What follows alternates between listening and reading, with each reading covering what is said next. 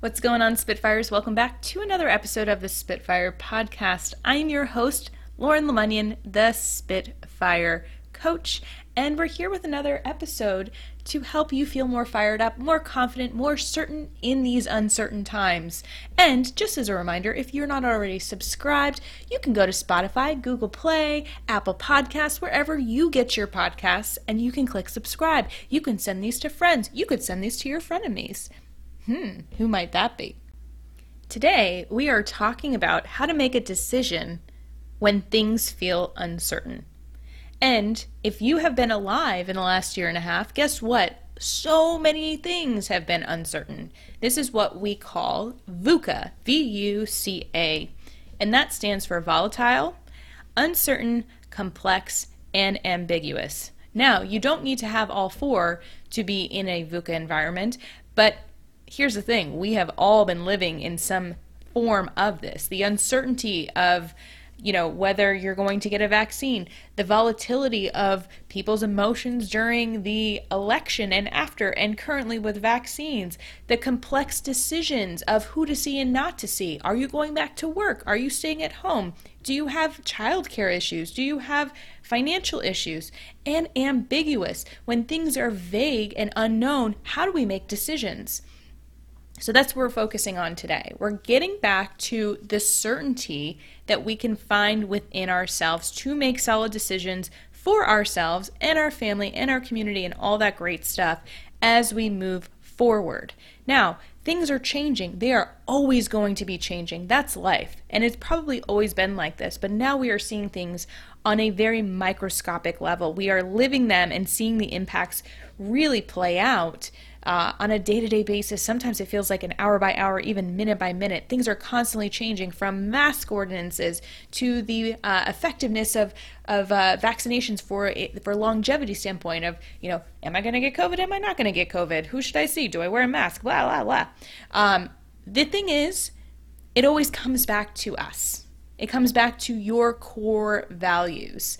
And so, whether you are deciding on taking a job or leaving your house to go to a restaurant, to see family, to see friends, these are all decisions that require your influence, your impact.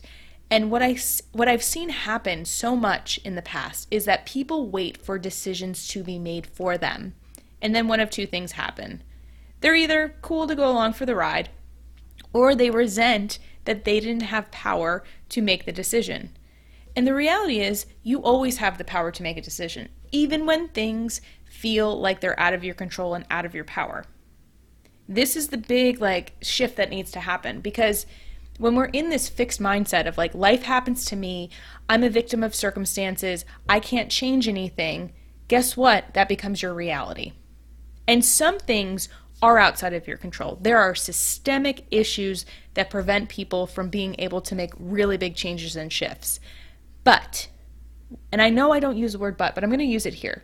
But if we can if we can step outside of that, if we allow ourselves to see little cracks of certainty, how might that empower us to make other decisions that are better for us? So if we have presumably the deck stacked against us, where do we have little pockets of impact and influence to make decisions that make us feel more empowered, that allow us to feel like we have our hands on 10 and 2 on that steering wheel and we're driving ourselves forward? This this theme comes up so much because when we're under stress, when we are under sustained stress, which we all have been, and many populations have been even more impacted prior to the pandemic financial, societal, career, you look at any part of society and there are there are absolutely groups who have not been empowered who have felt held back and oppressed. That's that feeling of i can't do anything. And there's a lot of intentionality behind that when you look at the people who have power. We will talk about this in another podcast because i could go down a rabbit hole real fast. What we want to do is look at where do you have influence? Where do you have impact? What do you know to be true about you? Well, I know that I get really calm under pressure. I get weirdly calm under pressure, to be honest. Like when crisis hits, I go real calm. But beyond that, I know that when I see too many gaps and I have too many options, and kind of the world is my oyster, I freak out a bit. I see this happen a lot because when you have too many options, how do you know what the quote unquote right option is? And so, what we need to do is throw out right and wrong, good or bad, when it comes to the decisions we're making for ourselves.